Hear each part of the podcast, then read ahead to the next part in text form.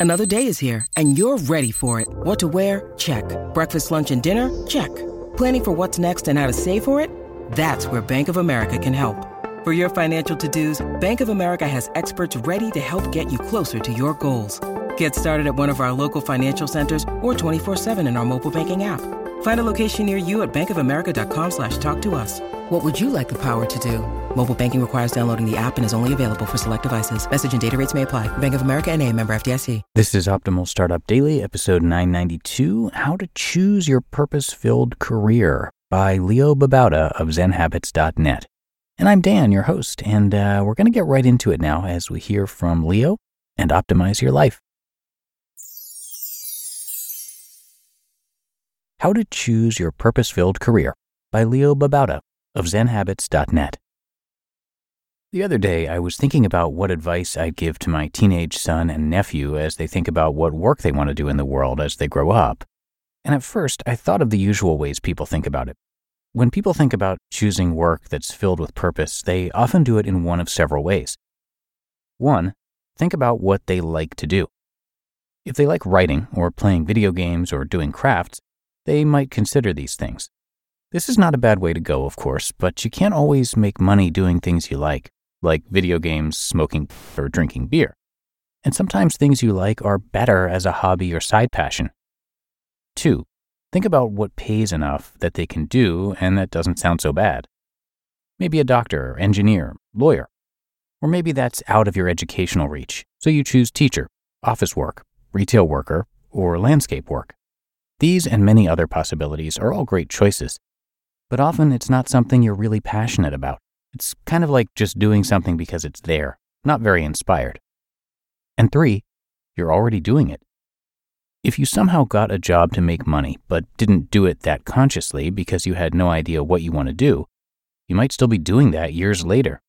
It's your default, so you keep doing it. That's not super inspired either because often you're just clocking in. So these common ways are not horrible ways to choose a career, but there's another way that is perhaps better. Try to do something to help others or make the world better that you might enjoy. Before you move on, consider the possibilities of serving others or making the world a better place. 1. Volunteering to help the elderly, the homeless, underprivileged children, disaster relief, building homes for the homeless, taking care of animals, etc. 2. Becoming a doctor or nurse or massage therapist or physical therapist or fitness trainer because you really want to help heal people or make them healthy. 3. Taking care of children teaching or studying child counseling because you really want to help children get a great start in life or blossom into who they want to be. 4. Becoming an entrepreneur or learning to program and then starting an app company that will change the world in a better way. 5. Getting into government or social work to improve the conditions of the community you live in. 6. Writing or coaching or teaching people online to help them solve their problems and improve their lives. 7 making fun spaces, restaurants, activities, hikes, so that people can find joy in their lives. 8. Becoming a yoga or meditation teacher so people can find peace in their lives. 9. Becoming a scientist to help alleviate the environmental crisis or find a cure for a terrible disease. And so on. Each of these are just one of many possibilities of making someone's life better, of serving a community, of making the world better. Each of them is filled with purpose, and if you choose one of them for that purpose, you will serve in that work feeling a sense of purpose each day. There are endless ways to do that, of course. You could be a manager that serves a team, a customer service representative that puts smiles on people's faces, a web designer that helps businesses shine online, and so forth. The point isn't how you serve the world, but just serving the world in some way will help you feel filled with purpose. If you choose a purposeful job that also seems like fun, that seems enjoyable, you're way further along than most people. It doesn't have to be a typical job either.